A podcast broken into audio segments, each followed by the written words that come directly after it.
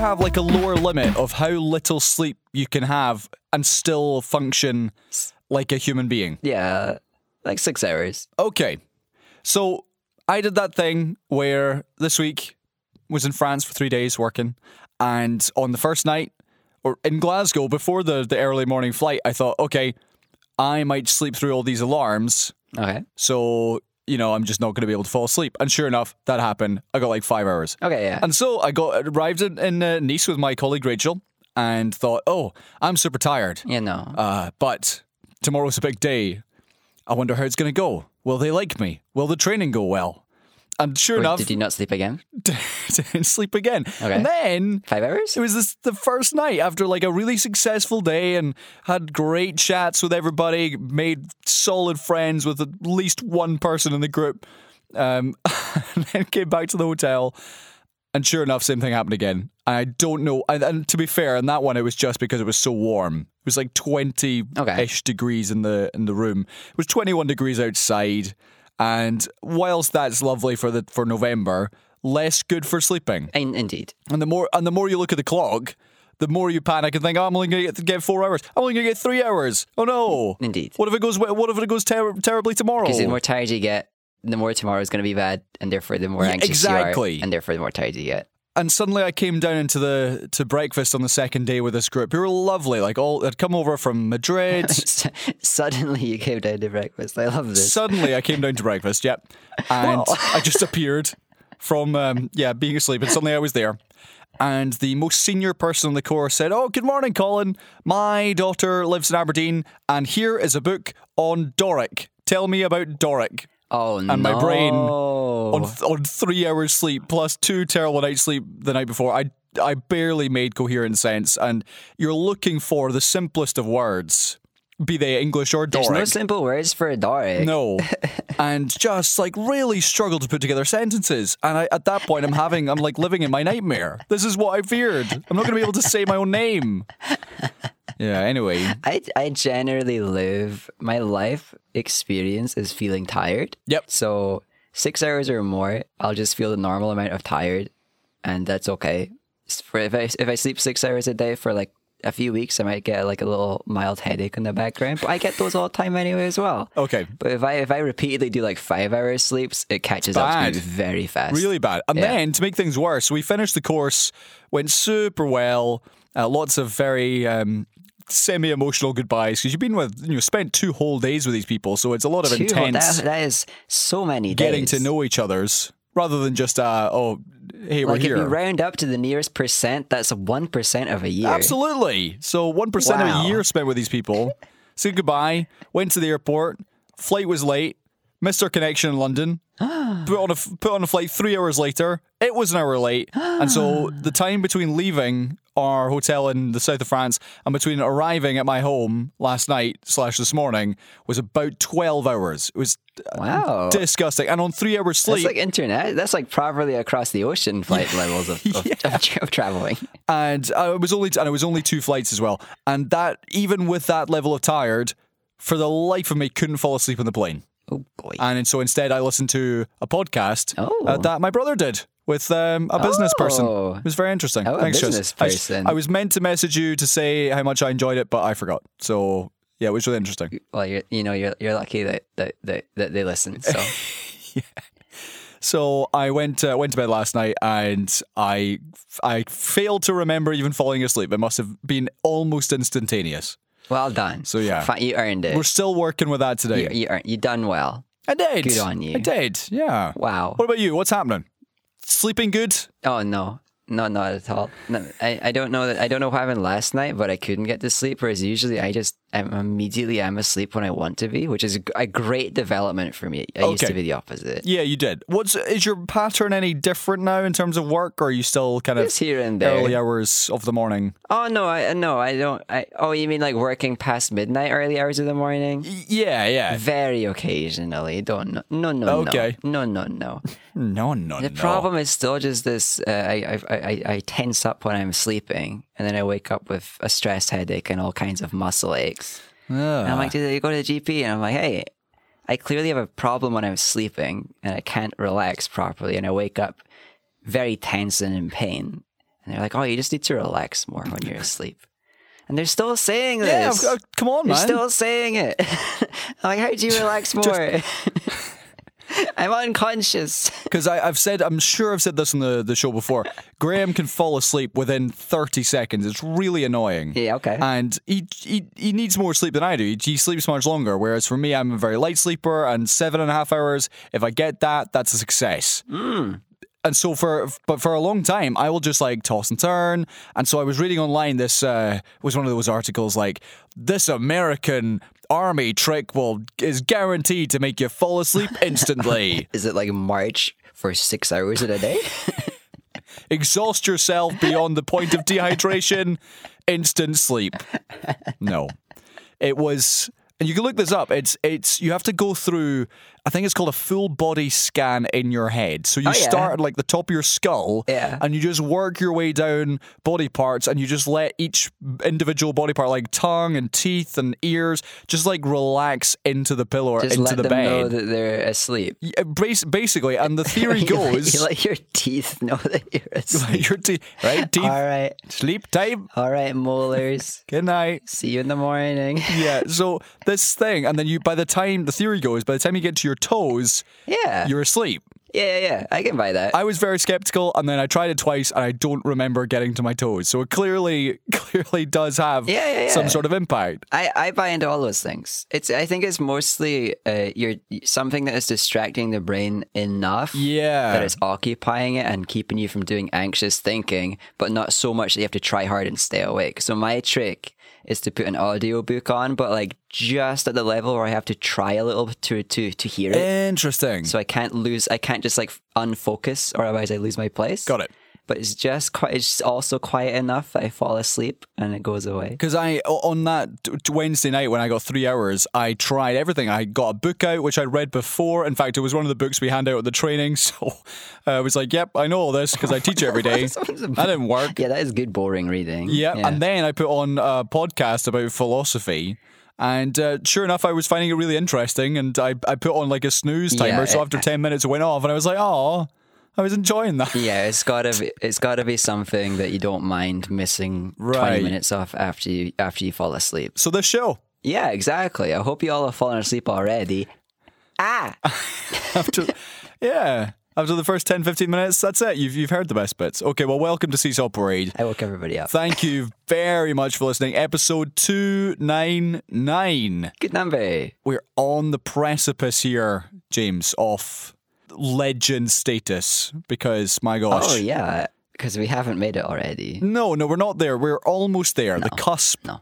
of. Uh, I don't know what the word. I'm looking for a word. Can't find it. Clearly too tired. Thank you for listening. I'm Colin. He's James. Yeah, I am indeed a myth. And you can get in you can get in touch with the show at Seesaw Parade on Twitter, seesawparade at gmail.com. Thank you to everybody who got in touch. We had a lot of feedback actually about uh, first of all, our takes on both House uh, both House of Dragon and Rings of Power. Both Both shows good headphones. were uh, were met with interesting reactions. So, for example, Amel said, "Enjoyed the reviews.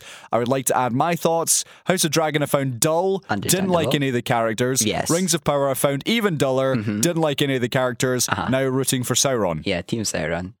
You kill them all. Start again. Okay, uh, No, completely valid takes though, because like House of the Dragon is like kind of pretty slow TV with the occasional "Hey, you're paying attention" moment. So you Right. get it. And then Rings of Power is just pretty trash. right. Tom Tom listened to uh, our episode last week and said he loved it, although he had a very different opinion on the Rings of Power, apart from the Mordor reveal, which was horrendous.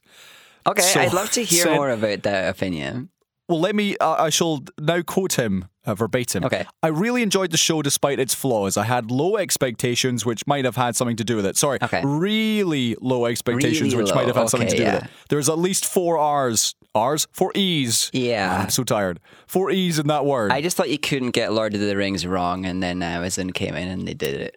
Okay, so it's among the most visually stunning TV shows I've seen. The pacing was slow at times, especially on Numenor.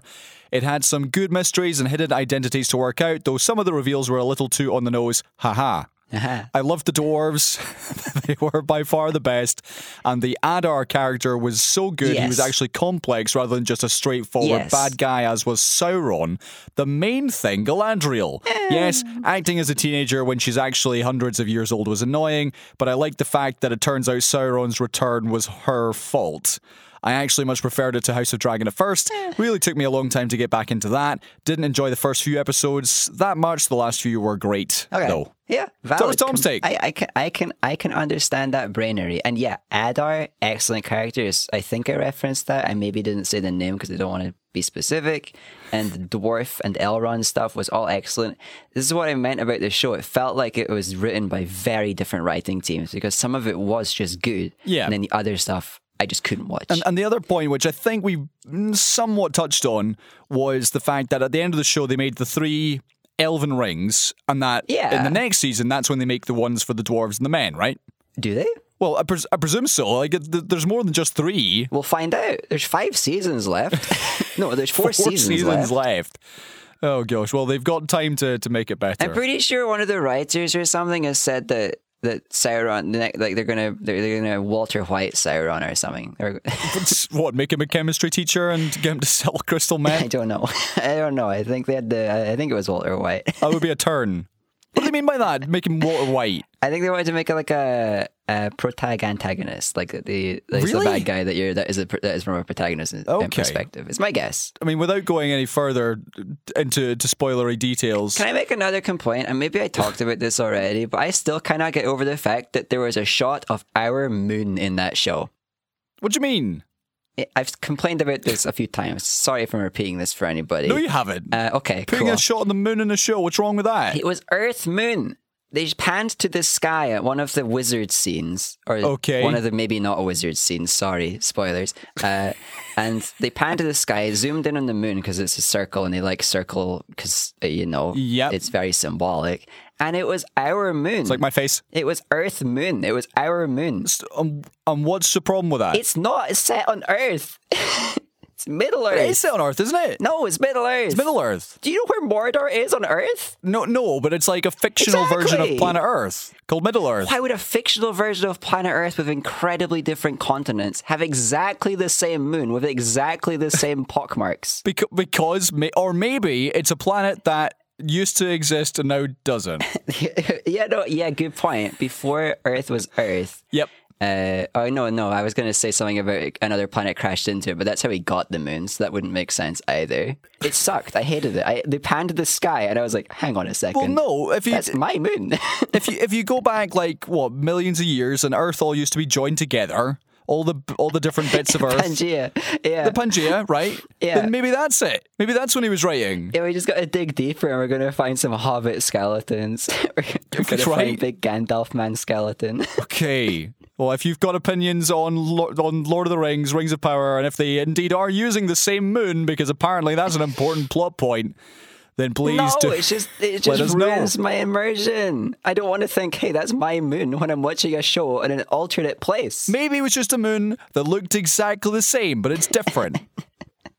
right? What were you saying about the other rings, by the way? Or they're going to make man's rings and dwarfs rings for the next If you couple think of seasons? if you think back to the opening scene of the Fellowship of the Ring, Yeah, there's they other rings. tell you that they give you there was rings for elves, rings for dwarves, rings for men. So surely the ones they just made for the elves, therefore rings for dwarves and men are still to come. Yeah, but they should have made the elves ones last after after this after the Sauron Right. reveal and he was gone because he didn't actually get too involved with the elf ones because like he didn't and that's why they remained kind of pure. It's why Gandalf can wear one of them and not be corrupted. It's why it. Galadriel had one and Elrond had one and they weren't getting ruined like everyone else who got rings. So it's just like a little bit of an out of order situation. Maybe the order doesn't matter, but I didn't buy it happening the way it did. And in like a day, Oh, you didn't buy the moon. I didn't buy the moon. Okay. Right, anyway, thank you for everyone who got in touch, a few other people too, as well as Chris, who had some takes. You know what? We Wait. should record an episode by episode review. Absolutely not. This is uh, Chris responding I'm gonna do it. to my our discussion on birthdays. Here he is. Hello, Seesaw Parade. It's Chris. And I'm responding to the topic of disappointing friends. And I've got to say, I 100% agree with James a friendships like any relationship. Uh-huh. If there's only one person putting in the work, putting in the effort, Yeah, then that friendship's not going to last. exactly. Or it's going to lead to that one person feeling upset, disappointed, frustrated, and maybe even a bit resentful. All of those things, yeah. Which is not good for anyone to feel. Definitely not good. No one likes to feel No, let down or not valued. Absolutely. So I think to protect yourself and your own mental health, then I think it's totally fine, and I would encourage Slice. what James is saying. The big slice. Let go of those friendships, which is obviously difficult because you might like that person and like spending time with them, but if it's compromising your own Yeah, mental health and it's making you feel that way, then slice. is it really worth it? Now, maybe this sounds a bit big headed and selfish. I don't know. This is my own opinion. Um, but if you're that friend that's putting in all the effort, then to me that proves that you really care about them and you value the friendship. True. Yeah. If you're getting nothing back, though, then you have to question well, do they feel the same way about me? Do they actually value me and my time? Yeah. And if not, then I Slice. think you have to question whether or not it's worthwhile maintaining that friendship. If someone can't see your value, Uh huh. then I don't think they deserve your time. Wow. And hashtag inspirational, Get that on a poster. hashtag wisdom, Yeah. hashtag Slice. goodbye. Thank you, Chris, for yes, hashtag inspirational It was. um, sound bites. Excellent stuff. Truth. Truth was spoken. Yeah, it's it's easier said than done if you know you like people, but it's a good point. Have you messaged either of the suspicious individuals? Okay, well done. Good on you. My my only quandary is uh, one of them themselves, funnily enough, has a birthday coming up in like two weeks. Do I message them happy birthday or do I say No. I'm not wishing you it because you didn't say it to me because I'm 12 and I care about these things. Well, no, okay, well, no. You can passively not message them, right, and just not message them, or you can actively do it like, brr, you didn't message me and I'm taking revenge without you even knowing. One of those is different from the other. okay, fair enough. Well, let's uh, crack on with the show. We've got yeah, yeah. lots to talk about, including the uh, impending demise of Twitter, as well as um, yeah, some hilarious decisions happening in in Qatar, and the fact that there's going to be some football yeah, coming up. there is football. You backing any teams, James? Uh, I'm backing all the teams who have uh, decided to not attend for moral reasons. Scotland included, and not because we didn't qualify. Definitely is what happened. Yeah, that's what happened to Scotland. I think Italy also just decided not to attend. yeah, they decided their team wasn't good enough, and they are staying home. Y- yeah, but moral reasons. They thought, hey, Qatar have probably killed thousands of migrant workers in the process of building this World Cup. Over six thousand, actually. We're not going to go. And I support those teams. Anyone who's actually going, no. Okay. No support. Do what's your take on uh, mainly Scottish people who will say anyone but England and will actively support anyone who plays England? Who cares? Who cares what one person supports? who cares? Because it's not very British, James. exactly. But, you know, Sorry, that wasn't British enough. who cares? Fair enough. On with the show. Let's talk about tax. oh, yes. yes, love this bit. Tax.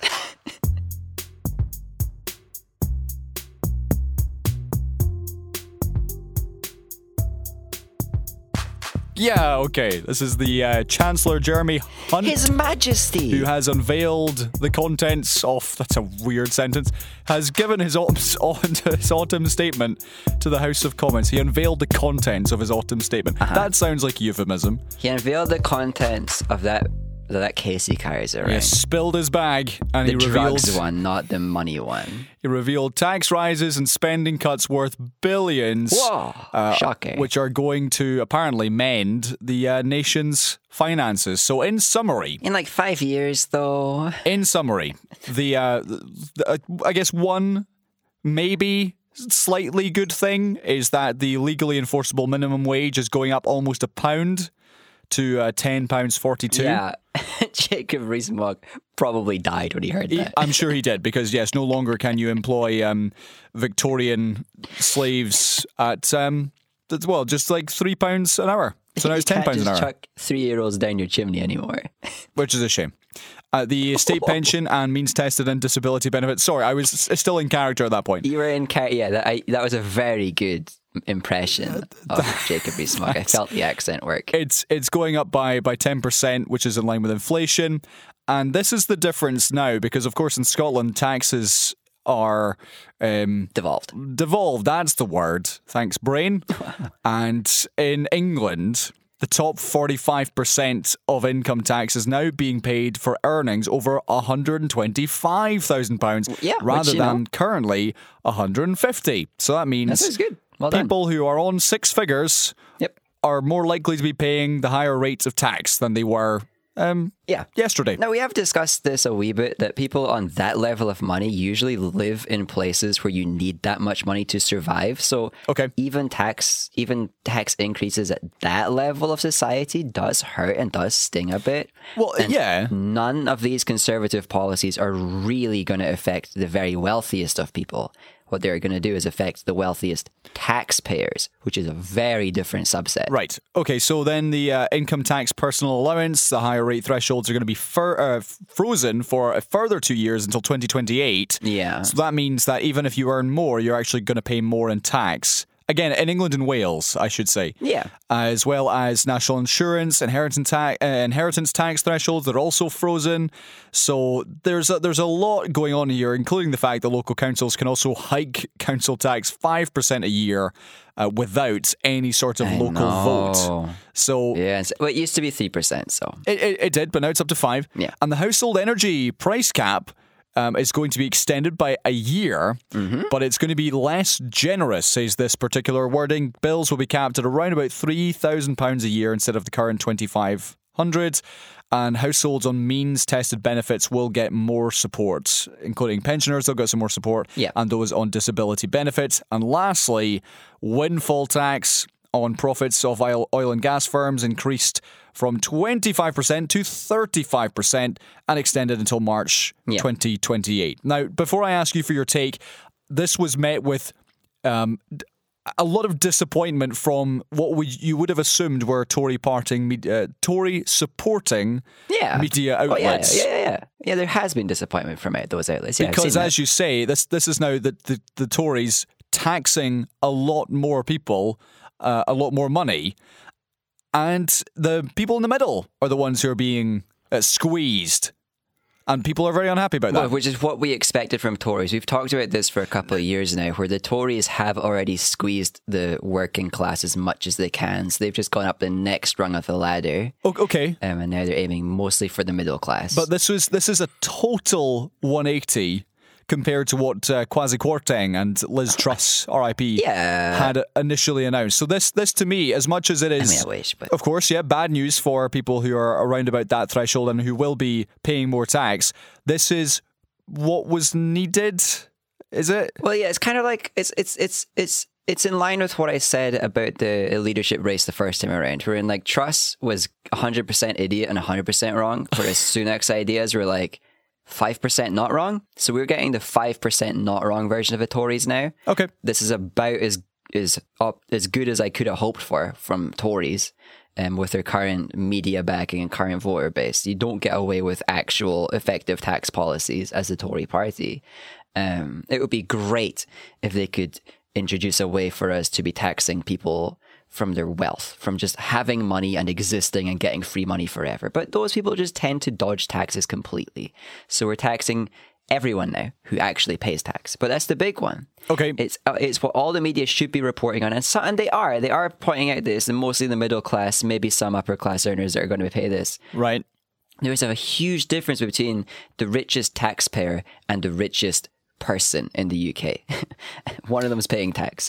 Well, just just on the, the back of all this, then uh, there's been a lot of uh, reaction and fallout. So remember, first of all, inflation's at a 41 year high, yep. uh, with prices expected to peak at about 11% inflation uh, towards the end of this year, and that is then mean, going so to have cost of living was ten percent already. So oh wow. Indeed. And the result of all this is that the UK and households in this country are facing the biggest drop in living standards on record. Wow. Hooray. Thank you, Tories. Said that household incomes, um, even with rising prices and in some cases uh, rising wages, that the average household income is going to drop by about 7%, and half a million more people will be unemployed Yep. uh, within the next uh, year or so as the UK officially enters a recession We've done it. because we uh, the economy's been shrinking. Yeah, we've done it. Recession, just two quarters of shrinking. Right. It's not a lot. But how much how much of that though? Obviously part of it is down to the Tories. How much of that is their responsibility? Because of course we've got other things like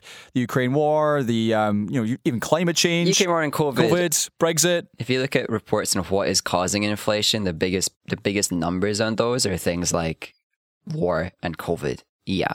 However, the Tories are responsible not just for the last couple of years where we've had the disaster, but they're responsible for the 10 years before that where we didn't, where we were bouncing back. Things were good. And we could have invested in the nation. We could have set ourselves up in a secure little bunker for the next disaster because disaster on a, on, on a global scale is guaranteed to happen, especially in a capitalist uh, society.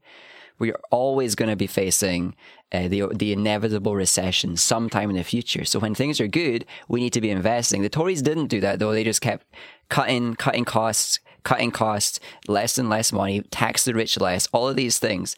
And now we're going to have nothing in the piggy bank for for when well, for I say as if it's in the future for this right now time where we need it, where we need the, all the investment to have happened already, and we can't do it anymore. Well, well, just on the back of that, because there is uh, only one more issue I want to talk about here before we move on. Uh, this is the Institute for Fiscal Studies, who say that the UK has entered a new era of high taxes, and that these middle earners Yeah. we've talked about are set for a shock with these taxes going up and prices already soaring. Yeah, and Uh, and so any any decision, apparently, any of the really tough decision on spending cuts have been delayed until after 2024 because uh, I guess they've decided if we do it now, it's just going to make things even worse. It will. And we can't really do any more spending cuts. This is the big problem. Also- people people do need to recognize that a nation isn't a home, though. The bank account is doesn't quite work quite the same way. We don't get like overdraft fees, and we don't get evicted. You know, Right. as a nation, we can just borrow a lot more than the UK tends to, but the UK just Okay.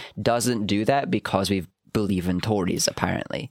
Um, Let's move on, but I do want to talk about something which isn't on the agenda, and it's the fact that this week the Oh, dear. world's population reportedly hit 8 billion. Oh yeah.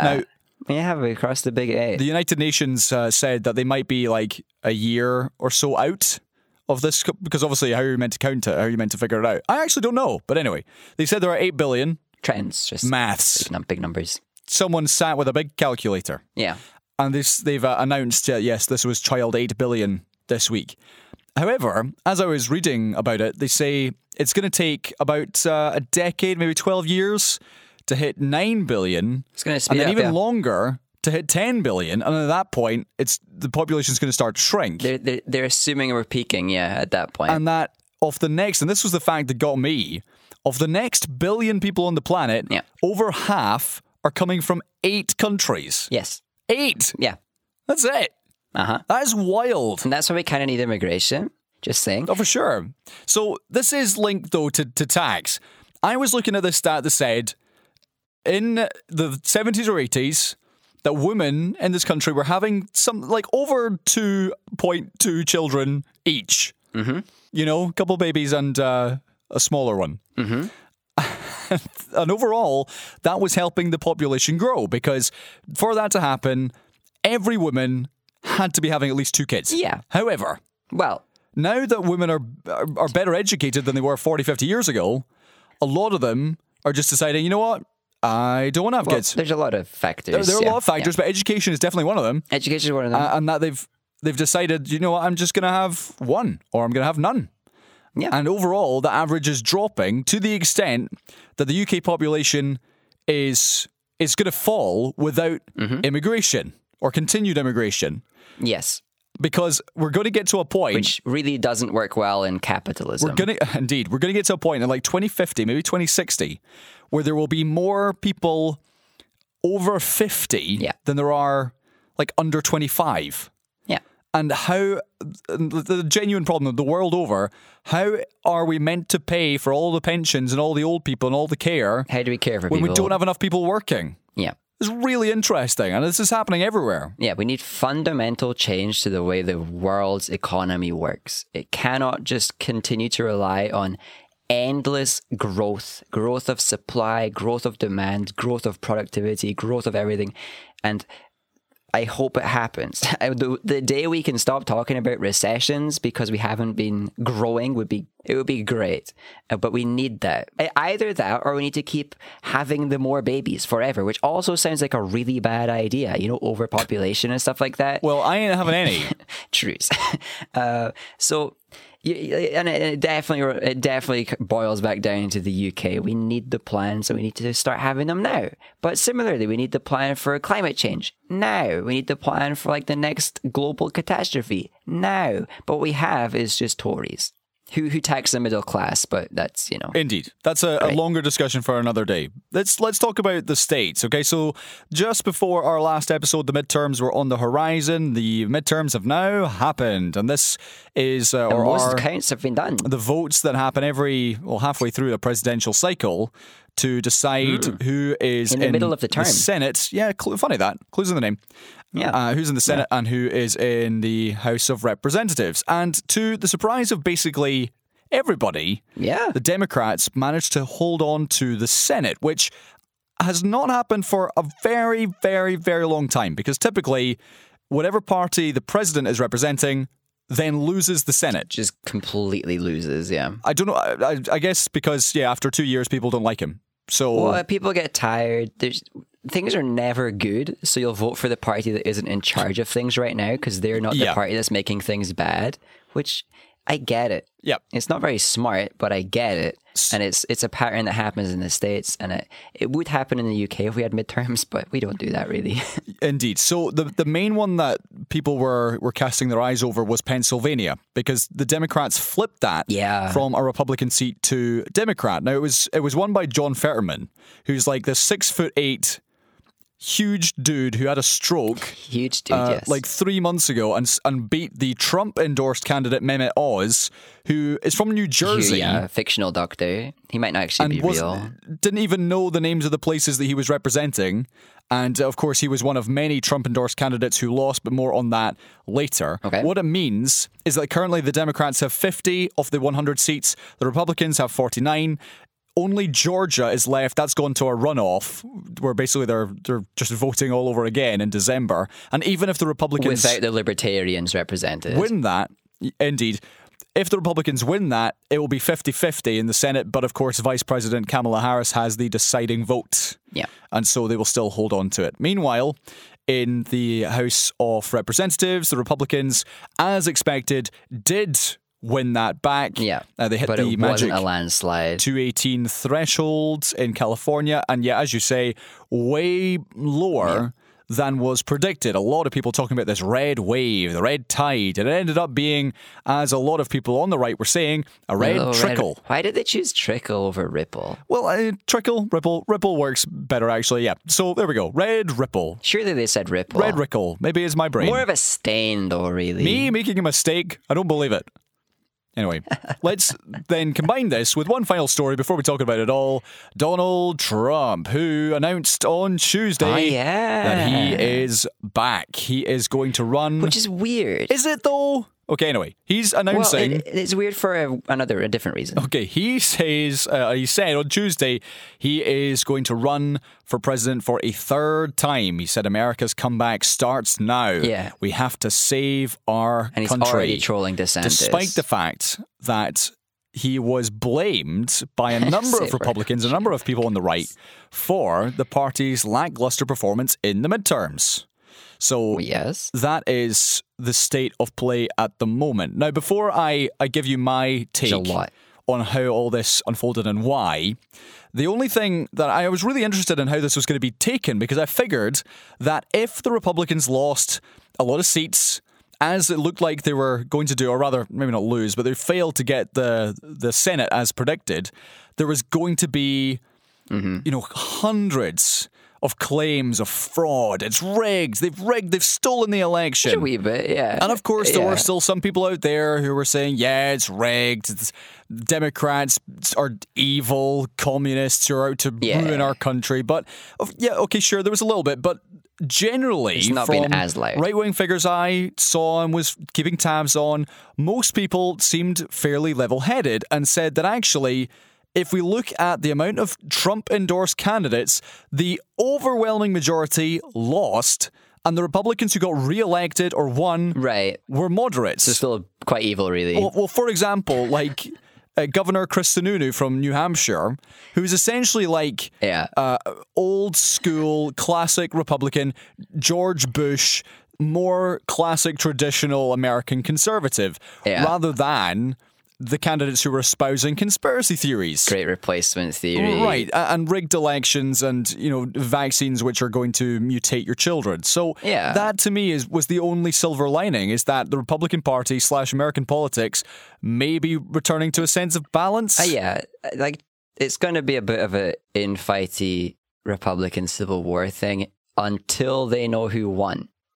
Just like it was the last time Trump decided, because nobody liked Trump until he was their guy, and they couldn't get get away from it. As soon as Trump was the guy, they all just flocked under his tr- trouser legs. Uh, Like a, a big orange umbrella. the di- the difference this time is I think if Trump I think if Trump wins, the same thing would happen. They would all just bow down. Trump's the guy. We're on team. If DeSantis wins, Okay. I'm not so sure if Trump will will try and rally the fan base under. There might he might just run independent. He might run third party. He might he might try and run anyway, So which is like the dream. so there's what I saw was well first of all he's called him uh, Trump has called him Ron DeSanctimonious, which Yes, I would be surprised if any Trump supporters actually knew what that meant. And it's less catchy be than if Trump knew what it meant. And indeed, and it's much less catchy and memorable than you know Crooked Hillary or Sleepy Joe. Ron DeSanctimonious doesn't quite have the same ring to it. I'll be honest. So Yeah. on the back of all Yeah. that, though, no, it doesn't work for me. it does seem like Trump was he, he essentially told DeSantis, "Don't run for president because I'm doing it. So Yeah. sit back down. Yeah. I was there first. That being said, Yeah, look how much he used to fawn over me, DeSantis. it does sound like there's a lot of people who are just tired of the Trump train, despite the fact that, as you say, he has been the de facto leader of the party for six years and will probably continue to for the next two at least until we see who's running for president. Yeah. And the other suggestion was that Trump announced his presidential bid now because of all the legal stuff that's currently going on. And that Probably. in various settings, I would be unable to tell you which one of these uh, court cases it would apply to. You're unable to continue to try someone or prosecute someone if they're running for president, just- which is the mad. idea that that is a thing is crazy. Yeah. Yeah. So that's been the Surely suggestion. Anything that is being investigated should not be cancelled just because you're like, yeah, I'm going to run for president. Like, oh well, okay, well wait until you're finished. But no, no, no. So, so he did. There, there's, there's a, there's a, there's a reason to suspect that he that he has some something kicking him to to announce now because when you announce that you're running, it becomes more official, and you can't just like treat your uh, all your donations and stuff as liberally as you can if you haven't announced yet, so that you can Right, do all the campaigning and stuff without making the official announcement, and you get all the campaign finances to live off. You can't do that quite as freely if you have announced. And you know that if Trump was just a free person to freely do what he wanted, he would be waiting as long as possible to live off that campaign finance and all those donations for as long as possible. It is there's very an early to obvious be announcing. Sign, yeah. There's there's a sign that he's he's doing this for a reason, not just because he wanted to tell us. Well, one one suggestion again. This was um, this was on the BBC. A, a spokesperson there or some sort of analyst said, if he starts fundraising now, then of course he's got these mounting legal challenges. That's that's got to help him in some regard. yeah, he can start paying for all of that. Yeah, if he's allowed to. What about the the Democrats then? Because it seems like Ugh. Biden has taken the Democrats uh, holding on to the Senate as some sort of approval of the way in which Yeah. he's running the country. Whereas a lot of analysts would say Uh. that the vote was in the same way that we often we see it in Scotland. People will vote for the SNP Yeah. because of independence rather than any of their actual oh, policies Oh, yeah. or rather than oh. any of the actual people Yeah. They're voting for the for the party because they see the letters. So Yeah. some people were saying people are voting for the Democrats regardless of the fact that some of them, yeah, maybe less likely to be the kind of candidate you want. Yeah. Simply because there's a D next to the name rather than an R. Which, when you're in a first past the post system, especially in a two party first past the post system, absolutely vote for the lesser of two evils. It is the morally right thing to do. Um, spend the rest of your time campaigning for a better system and campaigning for better people within those parties. But if you've got to choose between really bad and like somewhat bad, it's the right thing to do to choose somewhat bad actively in a vote. Okay. You, but don't like give them any money or anything. You don't try and support their base. Um, so I would agree that this isn't necessarily a hey, yeah, Joe Biden's real good vote, and it wasn't. It was a surprise that they won this. They haven't really achieved much. They pushed out a few little desperate vote grab measures in the in the in the months leading up to uh, the midterms, probably hoping that they'd all uh, that the midterms would be lost and the Republicans would strike down all the things like student debt relief and all that stuff, Uh-huh. um, which might still happen because the Republicans just have a majority uh, in the House and they're already canceling the like uh, the January sixth commission com- commission commission committee investigation. They're canceling other investigations, so. I'm pretty sure Biden thought we're losing. I'll do a bunch of measures to try and make people like me. The Republicans will win and cancel them all. Biden is not inspiring. He's doing okay sometimes. The, Okay. The big new, the big, the Green New Deal, excellent. Some excellent things, but nothing that people are going to vote for when they're looking at how much inflation is going up. The only thing the voter cares about Yeah, yeah. is inflation, and they'll blame Biden for that. So uh, wh- what he can do with a with a Senate, because he has majority technically, what he can do with that without the House is just kind of like Yeah. make the bills nicer, but the House is still gonna just make it very hard to get anything done. We're gonna we're gonna see another one of those gridlocks when they can't decide on their spending and stuff. Guarantee. So yeah, uh, sorry everybody in the states. It's probably gonna be horrible two years. Yeah, and, that's that's the reality, which is now that the uh, Congress is divided, with Democrats in control of the Senate and Republicans in control of the House of Reps, then essentially it just it's just gridlock, isn't it? That anything that Biden wants to pass is just going to get Yeah. shut down. everything's going to be fought over a lot harder. It's going to be harder to get anything done. However, they could still get things done. I do hope that they show a bit of backbone for the next couple of years, and they might. Um, because we've seen something like Nancy Pelosi stepping down as speaker, um, Yeah, yeah. which is a bit is a big deal, and it shows that some of the establishment people at the head top of the party are willing to step aside before they have to like retire for health reasons or whatever, you know, they're willing to give other people more influence and other people who are probably younger more influence, even if that younger is 60 instead of 80. Right. It's it's it's the one final point I'd like to end on, which is the fact that yeah, Nancy Pelosi, who has led the Democrats for almost twenty years, has announced she's going to stand down. So she is eighty-two. Yeah. Biden, uh, this week coming, turns 80. Yeah. And Trump, if he runs for president, as expected in 2024, will be 78 Yeah. and will then be 82 by the time he, he um, or perhaps perhaps he's impeached or he's resigned. But let's say he lasts four years. If he does indeed get voted in, heard it here first, I know, right? he'll be 82. So at some point, and Mitch McConnell must be near death's door as well. So why, Mitch Mitch was Uh, born before they started taking records. why are all these people in their 80s and running the country? It just seems like Because there's no limit. They just they just I know, they have the power and there's no reason to let it go. but surely seeing people who are in their which like is why Nancy letting go is a big deal. 40s, 50s seems like a better idea than if you're 82. Not if you're a boomer, right? Who are who have been the majority of the votes. And I'm saying that without the derogatory terms. If you are somebody who looked up to those politicians when you were becoming the voter age and they've done things that are good for you for 40 years, why would you stop voting for them? It's only now that this vote was pretty heavily influenced by millennial and Zoomer uh, voters that we're seeing the parties recognizing, hang on, maybe the young people are going to matter more than the people who have voted for us for the last 40 years. Let's uh, let's have a rethink. So if there, maybe the Republicans will do it too. Maybe the Democrats have just woken up a bit sooner. I really hope that Biden just stands aside and gives gives some younger, Okay. uh, more eloquent and quicker person a chance at this thing. And I hope that person is not Kamala Harris because She's not inspiring at all. Just And- she's just she's just a cop.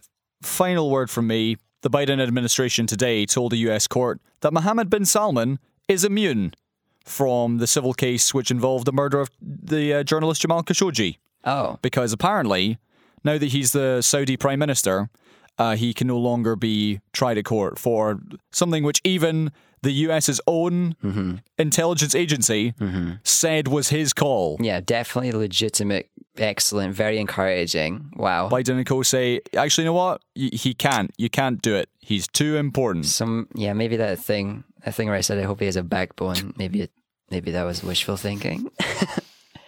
I mean, but they they they, they have to they, like they have to in their view do this because they can't get their oil from Russia so easily. So they got to just suck up to anybody else who's willing to give them oil. Hi, Uh, Saudis. But in the meantime, hopefully they keep investing in renewables and please, people start investing in things like nuclear instead of shutting it down.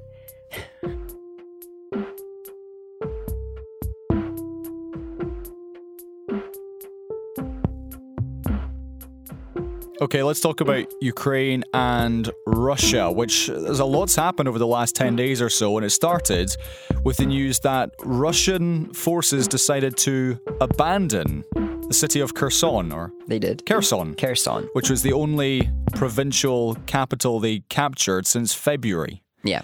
And uh, just like their failed capture of Kiev, holding on to uh, Kherson simply became untenable. They were unable to keep doing it because of essentially how um, remote it was in in just the restrained, yeah. landlocked terms with bridges, rivers, all sorts of stuff. And these isolated forces eventually decided, you know what, bye, and they retreated. So there were signs of Cheers, yeah. uh, shots of celebration. Uh, President Zelensky came to the city to meet people and the soldiers, and of course, this was seen as an embarrassment for Moscow uh, because this was uh, a big deal when they first took the city. However, in the days uh, following that, there has now since been a, a huge bombardment in terms of missiles of the city of Kiev, with uh, something like 72 missiles Yeah. hitting the city in the space of about 12 hours. That caused widespread power shortages. About 10 million people went days without electricity. And then in the headline uh, news, which caused a lot of consternation, was the fact that a, a missile landed in Poland Indeed. and killed two people right on the, the border of Poland and Ukraine. And this has then, people waited with bated breath to see what had happened.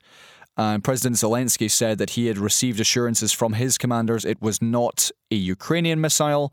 And NATO mm-hmm. and the US came out to say it was likely air defense systems shooting a Russian missile out the air right. and it then landed and killed these these Poles. So Yes. that of course though deeply concerning because that's NATO territory, and as has been said Very before, the kicker, yeah. that if Russia attacked uh, a NATO territory, then it was all right.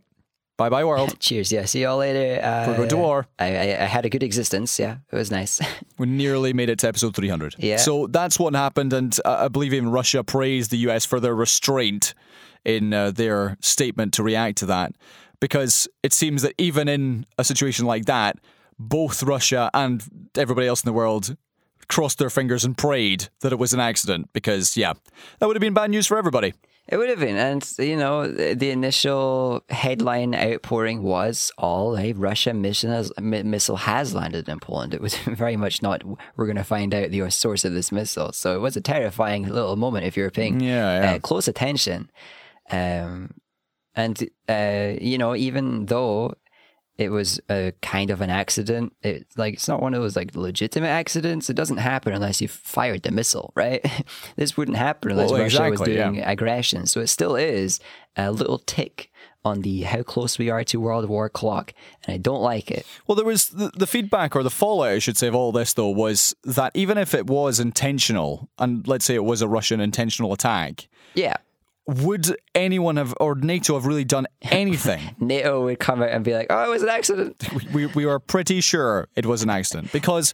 Let's face it, as we've talked about before, the principle of mutually assured destruction Yeah. is well understood by both sides, which is if one of us fires fires one nuclear missile, that's it. Yeah, we're done. We're all dead. I'm pretty sure the response would have just been giving Ukraine even more good equipment, Okay. like the better stuff, the stuff that is usually reserved for the, the maybe World War. Let's just send some of that as well. Some really good jets and whatnot.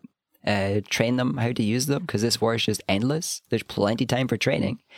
Um, so it would have been a ramp up in supplying rather than like firing missiles back, you know. But Russia, of course, sees a ramp up in supplying as like de facto firing missiles back. So who knows how they'd respond to that. Yeah. So on, in the wake of all this, this this happened, I should say, as the G20 summit was taking place course, in the timing, yeah. Indonesia, and it was Sergei Lavrov, who was uh, representing Russia there, was was in um, in the meetings whilst this was happening. Yeah. and suddenly he he left very quickly. This was then followed by the likes of Gen Mark, uh, General Mark Milley, who is the head of the Joint Chiefs of Staff in the US, who said that whilst a, Ukrainian military victory defined as kicking all the Russians out of all of Ukraine, including Crimea, Yeah. and that the probability of that happening anytime soon is not high Yeah. militarily, Yeah. a political solution was much more possible because of these Russian, uh, recent Russian losses. So, is that something we're edging closer to with the Russian pullout from uh, Kherson? Because cl- clearly they recognized the the gain of holding onto this city as we all slowly die or we waste all of our resources Yeah. sending stuff to the city. It's actually just not worth it. Let's go.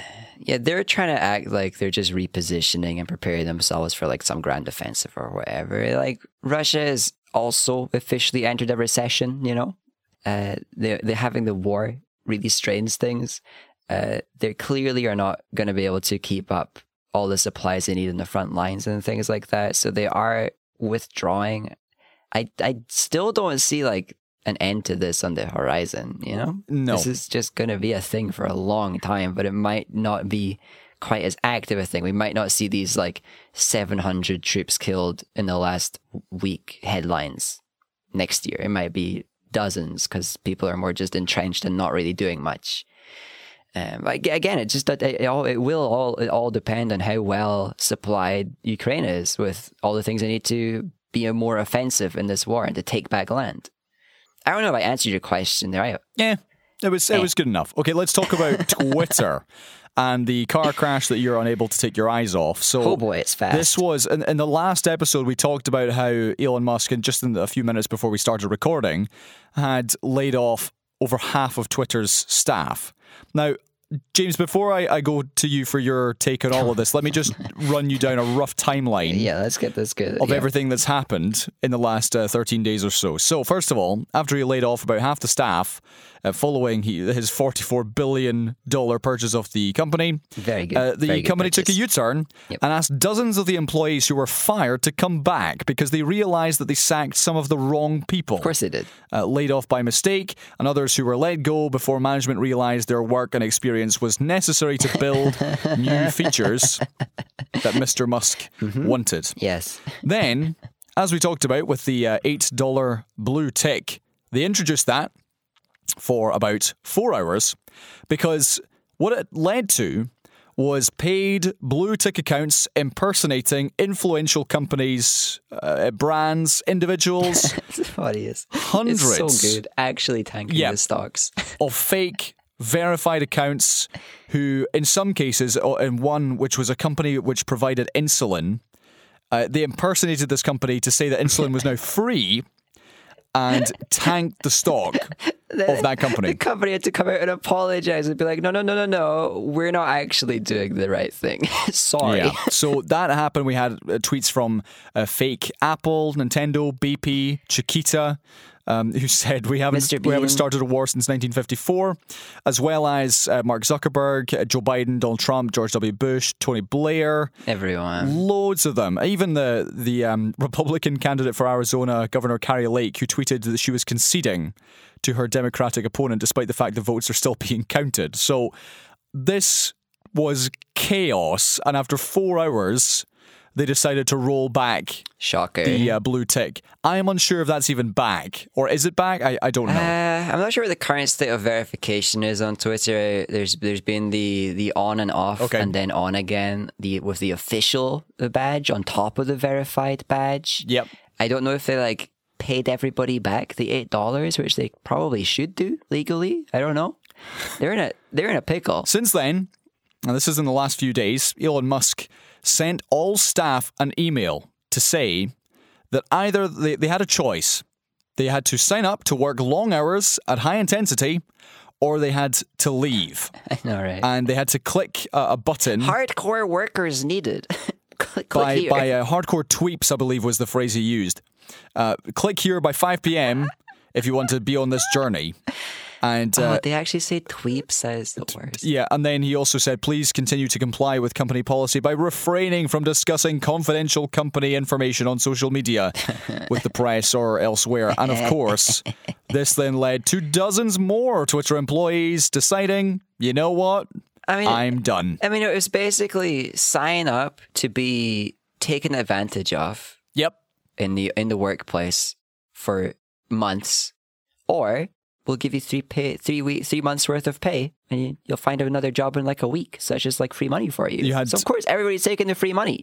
You had uh, the the former Twitter vice president Bruce Daisley, who um, was saying managers of teams, their managers were terminated. That manager's manager was terminated. The Yeah. person above that was one of the execs terminated on the first day. There's nobody left. And someone else who uh, who said to the BBC here. the Comms team seems to be gone. I didn't want to work for someone who threatened us over email multiple times about only exceptional tweeps should work here when I was already working 60 to 70 hours a week yeah, and that leaves around about 2,000 people left when uh, three weeks ago there were over seven and a half. So there's genuine concern now that the site is is going to collapse. it's and doomed. Yeah, That's it. And the final story before we talk about all of this Okay. today, as of Friday. Twitter has told employees the company's office buildings will be temporarily closed immediately. while they figure out who's allowed to use it. and offices would be reopening on Monday, the 21st. Yeah. And yeah, as you say, failed to give a specific reason for why. So yeah, all of Twitter locked uh, building wise over the weekend. Yeah. Right, James? All this madness. What do you think? in a horrible way, not surprising at all that Elon is the type of person to take over a place and think they understand it from the top to the bottom. Oh, yeah. Before they've even walked in the door and immediately starts trying to make major changes. It seems like common sense that if you take over managing something, you should wait a while and watch how the team works and watch how different people work. And maybe you'll spot inefficiencies over that while, while you're waiting and doing nothing. And then maybe you'll be valuable after you've learned the entire infrastructure of the place that you've taken over. Not Elon, though. He's come in and Eloned it up. And unlike his previous efforts where he's Eloning, where you've got something like Tesla, which is mostly employs people who are very inspired to get rid of fuel powered cars and maybe are inspired to get rid of driving and instead having autonomous people, auto- autonomous cars, and therefore actually will sacrifice their personal lives to achieve this great goal. And, you know, unlike at SpaceX, where you've employed a bunch of nerds who are just so keen to get people on the moon and Mars that they will just sacrifice their entire lives and livelihoods to make Okay. it happen. And therefore you can take advantage of them very easy. There's a lot of social media networks out there, and almost all of them want to employ the best people in the field. The only thing you can do to Right. keep the best people in the field is make the place of work very good. Make the rewards of your place better than working at Facebook or better than working at any of the other competitors. Elon stripping all that away on day one, dumb move that anybody with a half a brain could have avoided, but it's a very Elon thing to do. So it's no surprise that he's just continued going down really bad decisions. And I don't really feel sorry for the employees because they're all getting severance, you know? Most of them are getting huge amounts of money as they walk out the door. A ton of them had stock and have just made a, a, a made bank off Elon buying literally their stock. So Okay. I don't think we need to feel bad for any of them. It's probably why we're seeing so many of them trolling on Twitter. They know they're getting paid even if they get fired, and they will get a, a, a job at one of the competitors very easily. I want this to be the end of Elon. I, I want him to have no influence after this, but he will because he's got a won't. diehard fan base of nerds and he's got a diehard Yeah. fan base of people who think he's a genius. Um, but I also hope that Well, he was- anybody who has been thinking he's a genius, anybody who in the future maybe tries to imply he's a genius, is also affected, and people don't believe they, them either, and it, and it is a secondary effect of making all of them illegitimate too. This is a huge moment Right, for us. just on the back of all that, of course, he's continued tweeting And uh, something he said, uh, oh, just a few days ago was uh, apparently the Twitter usage was now at an all-time high. Yeah. Uh, on the back of of his. How about profits though? Indeed. Well, we talked about that last time. And uh, yeah, so his tweet was, "We just hit another all-time high in Twitter usage. Lol, let that sink in." I mean, yeah, dot, people dot. go to watch a fire burn down a huge building, right? So of course they're just going onto the platform as burning down. That's where the entertainment is right now, especially when it's someone like Elon who who is such a divisive character is in charge of it, and we're all getting to enjoy it. I haven't been back on Twitter, and a lot of people have deleted their accounts. Um, I think I think that the chances of Twitter just not existing after this are low. I think there will be a platform. I think it will forever be a thing. I just don't think Elon will be in charge of it, and I don't think he's going to be as wealthy. Okay, let's move on. Let's talk about a couple other items before we wrap up. Number one, very briefly, is that officer Gavin Williamson, who is now the former uh, cabinet secretary in government. He had been accused of sending abusive messages to a fellow MP, Right. of bullying a senior civil servant, Yes. including telling uh, a staff member to either jump out a window or slit their throat. And now he's off. Yes, and then He's gone. The the strong and assured and very prime ministerial Rishi Sunak stepped up and told him to leave, right? Because Rishi's a great leader, right? Well, Oh wait, he did nothing. to me, it was a case of Rishi probably was waiting for him to resign so he didn't have to fire him. yeah, but why wait? Well, that's that's the problem, yeah. But that's what I think happened. You wanted him to. You wanted him to oh, quit. for sure, he's weak. There's just another weak Tory in charge of bad Tories. Yeah. I So wouldn't um, be surprised if this is the the only scandal this month. there was, uh, yeah, increasing pressure was put on Sir Gavin after a series of expletive-laden texts were uh, published in the Sunday Times. They'd been sent to the then chief whip, as well as uh, Anne Milton, who was a deputy chief whip uh, between 2015 and 2017, who told Channel 4 News that Sir Gavin's behaviour was threatening, intimidating, and that he has now been reported to the uh, the MP's bullying watchdog over all of these messages. I think he was the defence secretary, wasn't he? Yeah. But anyway, he didn't last. And now he's, he's away. I, don't remember what his most recent role. He's had several cabinet positions because the Tories are just shuffling incompetence between different seats. it's Um, it's also the third time he's left the government because in 2019 he was sacked after leaking d- details of Huawei's potential involvement in um, Oh, yeah. the UK's 5G network. yeah. And then he lost his job again last year because of the A level exam results turmoil. Yeah. And now he's out again. But look at that. Out again. I'm sure he'll be back in a couple of years. He'll be back. He's got. He's apparently got friends in government. They'll give him a lord seat or something. You know, just a lifelong cushy position with free money attached. It's just what all Tories want, and that's what they all, of course, think they that they deserve. Okay, and lastly, before we move on, let's talk about the World Cup in Qatar because two days before it starts, alcohol is not being sold in the stadiums Yes. unless you're in corporate. Yes. So what we have learned is that FIFA, to no one's surprise, is not the dom in this relationship. Okay. That is one way to put it. So, despite the fact that we knew this Yeah. ever since the games were awarded to, to Qatar, Yes. uh, alcohol is is essentially forbidden in uh, in the Muslim country. It's strictly controlled.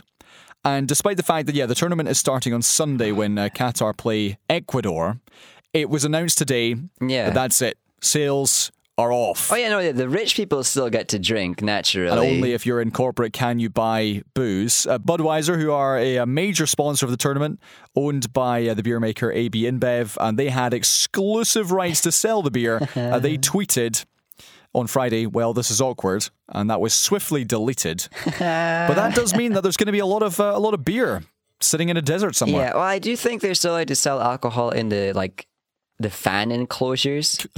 In the zoo, yes. Yeah, you know how like they've set up like tent cities for all the fans to to live in, I think, and have fun in. I'm sure. I think that th- those places are allowed alcohol. It's just like at the stadiums, no alcohol. But that still is a breach of a contract that FIFA had with Budweiser. so this is trouble. They are going to have to pay a lot of money for sure to because Budweiser, yeah, yeah, yeah. two days before it starts, like how how does that happen? That, the shipping's already done. All the costs have already happened.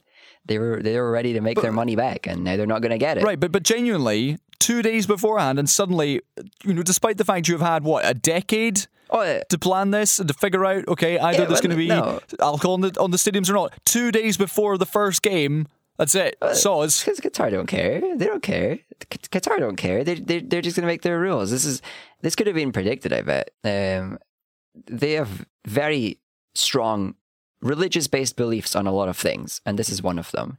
And they are not going to tolerate that for other people just because the football is on. So they're trying to find the where they can tolerate it is going to be the places they have deemed like unholy for the next Right. little while. But they want the stadiums to be holy because they're going to be there. They're not going to be in the fan zones. They're not going to be in the tent cities and stuff like that. They're going to be in the stadiums though. All the all the all the uppers who are controlling Qatar. So they don't want to be surrounded by alcohol except the rich people who are allowed to drink it, of course. Right. Um, because so- they're respectable. No, yeah, because when it comes to wealth, wealth wealth trumps religion, of course. Um, so I'm sure that there's going to be plenty of things that were getting discussed and were, were signed, and there was contracts for and agreements between the FIFA org and Qatar, and FIFA were just mostly just giving them everything because they kept getting money. Okay. Because we all know that this was all because of bribes. Um, so it's no surprise that there's just yet another disaster at the closing days before the tournament starts have fun any fans who are going there i do hope the fans enjoy it but i hope they are awakened to why politics matters a little bit. Well, that that was the other one final thing is, of course, the um, the concern over human rights. They've had six thousand migrants die uh, building these stadiums in the last uh, decade plus, and yeah, yeah, living conditions for all the ones who haven't died of course incredibly subhuman people, migrants who wanted to leave to go back to the likes of Bangladesh, uh, Nepal, and India, passports were confiscated and they were Yeah. um, told, too bad, we know you want to go home, but you can't. And as well, uh, LGBTQ plus treatment of people in that country as well. If you're gay, for example, if you just if you just are gay then either it's up to seven years in prison, or if you're gay and a Muslim, it's potentially a death sentence. yeah and what have we been told by our by our own politicians in the uk is to respect them Indeed. So then we also had the former Qatari international Khalid Salman, who told a German reporter from Bild that homosexuality is um, is haram, it's forbidden, and that is a result of, and I quote him here, damage in the mind. yes yes And the World Cup takes place there in two days. Great. but, and we must respect their beliefs So- we have to respect their beliefs colin that that's what the message has been, and of course there have been some teams. I know, for example, Switzerland. Uh, their their uh, strips they're playing in are literally just block color red or block color white because the makers Hummel basically said. We ain't supporting any of this. I know we have to contractually provide you with a shirt, right but we ain't we ain't doing anything other than literally making it red or Nice, white. yeah. So there have been some, Yeah. uh, I would say, performatory gestures. some carpo protest because even the likes of Gary Neville, Yeah. the um, English former international Man United player, outspoken pundit, he has been making a song and dance on Twitter about how horrendous it is that the Qataris are hosting the tournament, human rights abuses, thousands of Yeah. migrant deaths, Yeah. gays put to death, put in prison.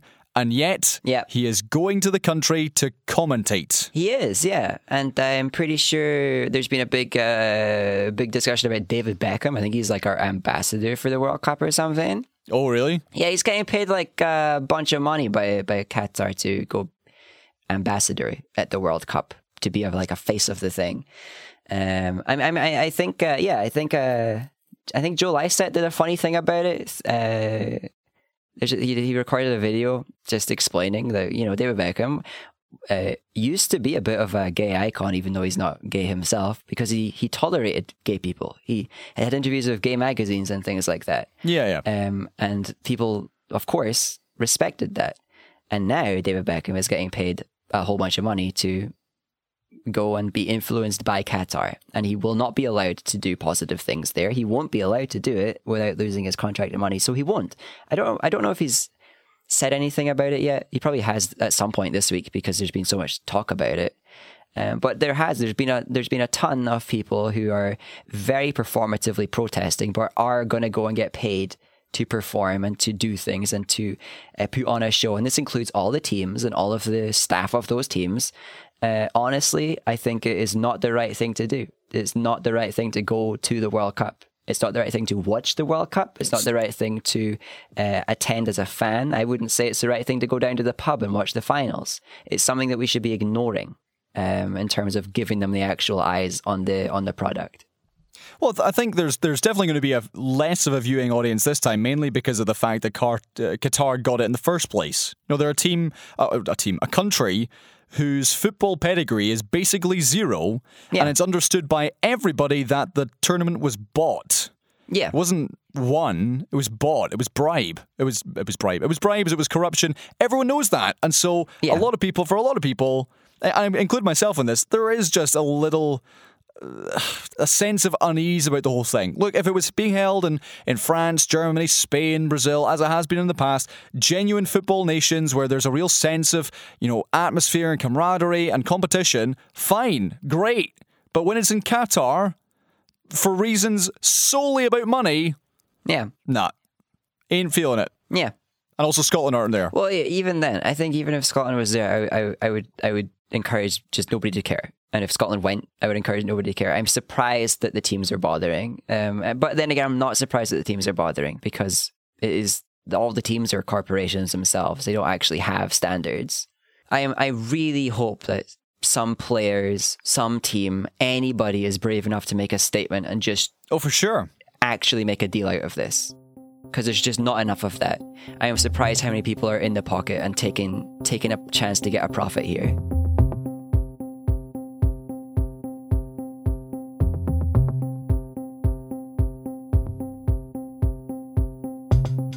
Okay, let's finish the show. Let's talk about what we've been watching, and also we have a trailer. James, I have watched. I'm only going to say I'm only going to give two reviews here, but I have watched five movies.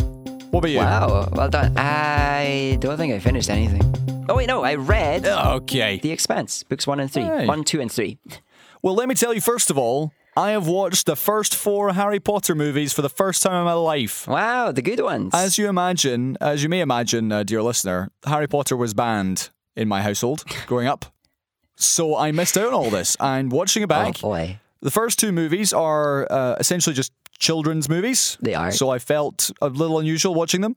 Yep. And then it gets to The Prisoner of Azkaban, which has uh, Gary Oldman the good one. and uh, David Thewlis in it. Yeah. It's genuinely a, it's a fun movie. I enjoyed Until it a you lot. start thinking about time chart travel, and you realize they didn't really make it make sense at all. But that's okay. it didn't yeah it didn't really make sense but that's okay i enjoyed i enjoyed that movie genuinely did and then the most recent one was the fourth one that's the, ch- the goblet of fire no yes it is the one with uh, robert pattinson you put your name in the column of fire? robert pattinson's in it and uh, it's the debut Oh, of yeah. uh, voldemort played by It ray is. fiennes Yes. and again it's just a it's just a fun movie it's fine Yeah, yeah. Until you think about the like the the fact that uh, uh, Peter Pettigrew was on the Marauders map all the time, forever, sleeping in the same bed as Ron, and nobody told him. right, fair enough. You're thinking over. You thought about this way more than I did. But anyway, I have I've watched all four so Is far. Is that that film? I don't even know the timeline anymore. I've watched all four, and uh, so there's still like four more to go. But yeah, I enjoyed it. Look, if you want to stick on Prisoner of Azkaban or the other one I just said, yeah, it's fine. You know? Oh no, yeah. I just I just made fun of the third film again by accident. I got I, I Okay, the fourth one's just not that great, but it's okay. it was it was fine. They're fine films. I wish they didn't exist though. If we if we get into the message of the Harry Potter films, overall, it's trash, right? What you have is a corrupt state because Voldemort is on the rise and the state does nothing about it. Uh-huh. And then at the end of the books or the films, Harry's like, I'll be a policeman for the state. And that's like the message. It's just like, let's try again, but harder. Spoiler. Um, spoiler, sorry, Harry doesn't die, I guess. Um, I figured that. Yeah, um, and then you've got things like the the house elves, right?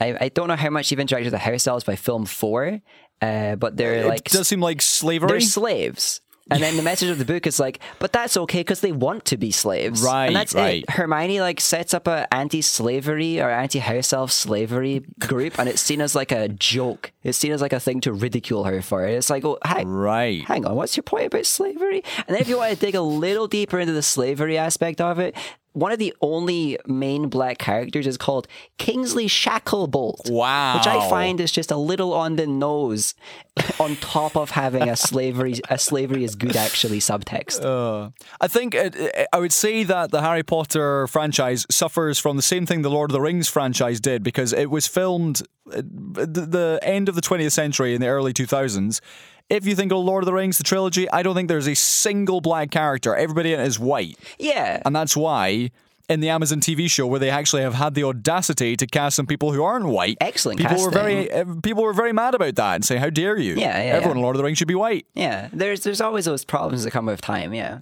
Also, in that original trilogy, if you think of the um, what are they called, the Haradrim, The Haradrim, and yeah. A couple of the other baddies, it's very um, very much like anti-Orientalism. Yes, that is that is heavy in Lord of the Rings. Yeah, yeah, yeah. again is a product of the fact that Tolkien wrote that at the the, the end of World War II, where it was very much like everyone be suspicious of the Japanese. So Yeah. those themes very prevalent again in hindsight because it was a product of it, product of its time. When it came out, obviously nobody batted an eyelid. Twenty years on, people are, are much more aware of it. And clearly, when Harry Potter was written in the nineties, Yeah. Then calling your black character.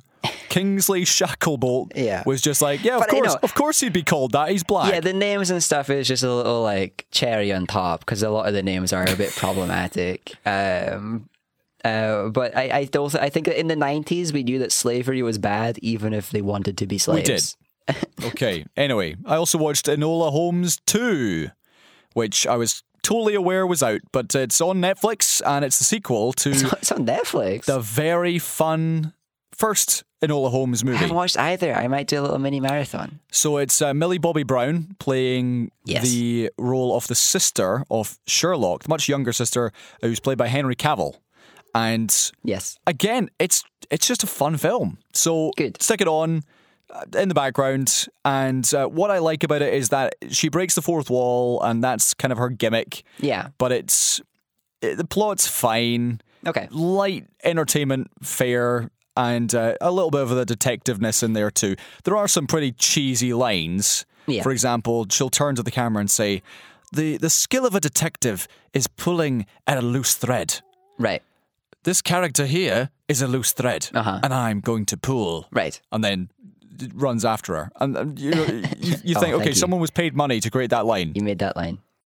The sea is always right. And it made it made the it made the final cut. That being said, I enjoyed it, and I'm sure there will be Cool. more because they're they're well made, yeah, yeah, yeah. well, relatively well acted. It's fine. Right. Hang on. I've got to put a Zelda outdoors. Okay, well, whilst you do that, I will say if you, dear listener, have watched a TV show, have you finished it? Have you seen a movie? Have you gone to the theatre? Have you read a book? Have you finished a book? Have you made a meal and thought it was great? Review it. Send it to us, seesawparade at gmail.com. Yeah. And like we did with uh, Young Chiss earlier, we will play your review Yeah. On the show. Perhaps even I'll respond to it like you're actually live. on episode Kind of. 300, in which I really should watch the movie. Do you know what? That's what I'm going to do. Gonna watch the I'm movie gonna 300? I'm going to watch 300. Okay, I might do that. In time for, for episode 300. I 300. might do that. Okay. Uh, I did read a book. I read three books in three weeks. They were good books. I read them very fast. Wow. You're a nerd.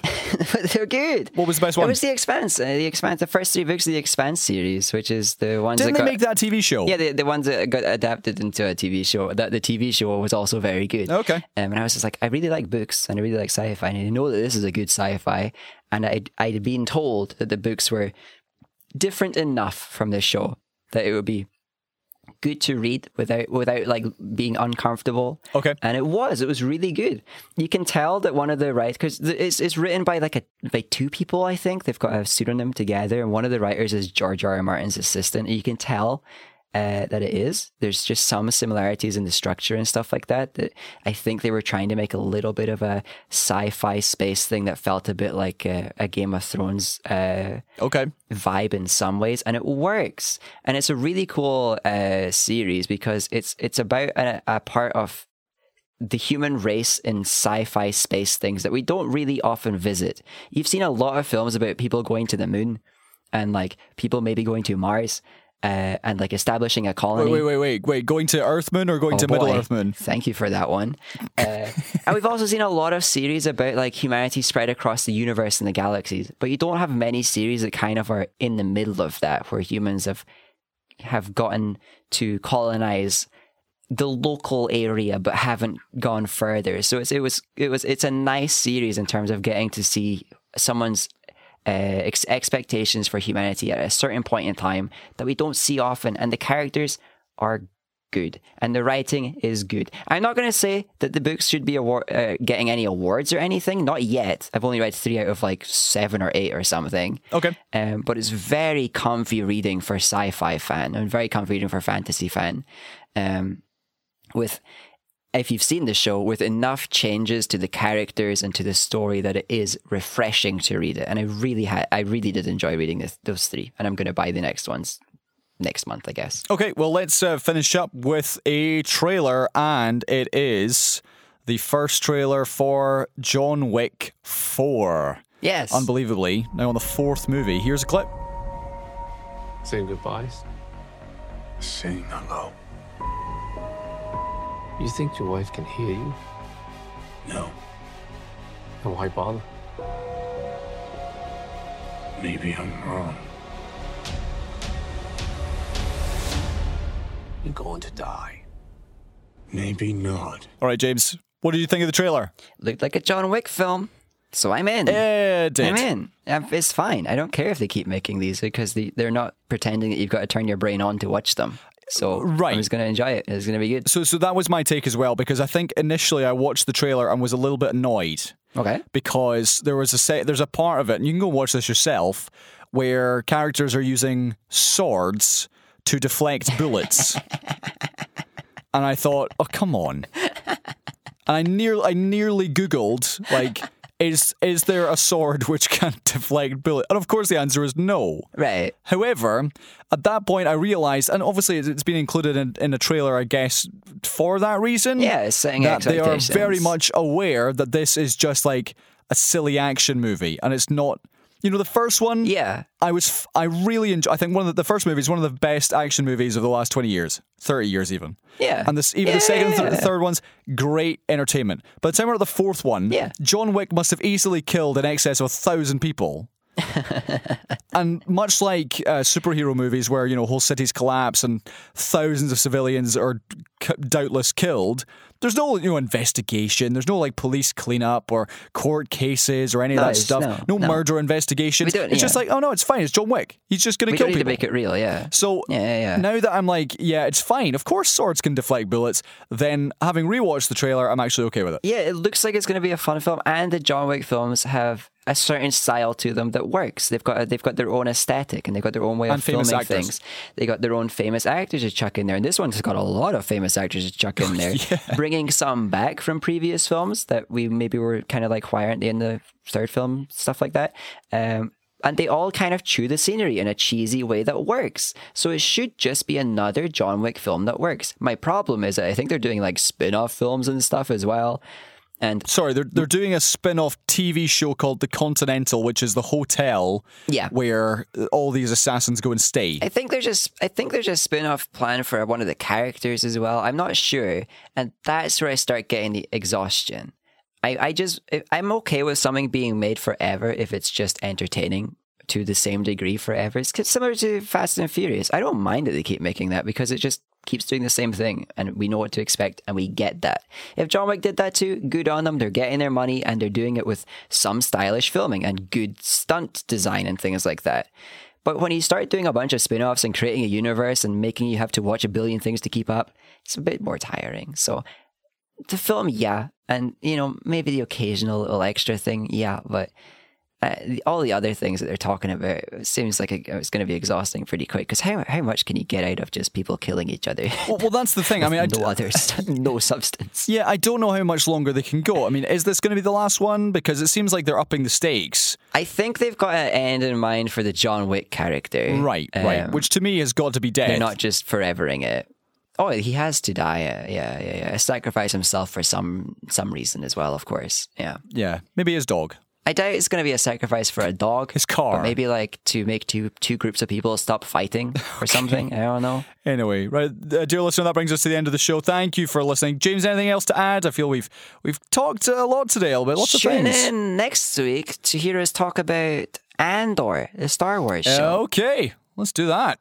One episode of that left. And uh, also, I, I'm going to pre- preempt you, James. I want you to consider what your your overall thoughts are on Seesaw Parade hitting the 300 mark. Let's get some, you know, You're not going to be surprised at my thoughts. let's get some some best man esque emotions in there, or maybe maybe like Oh. Father of the Bride esque emotions. That's been more cool, apt. everybody. It's been cool. Let's let's keep it doing it. I said save it for next week. Okay, Sorry, I'm just previewing. thanks. Look forward to that. How exciting does that sound? Ho ho! Wow. More from James and me, and anyone else who wants to get involved. Yes, yes. It's a big it's a big one. It's a big one. Probably let's do a let's do a three hour recording. Let's do it. Yeah, editing. Woo. Okay. Bye. bye bye bye.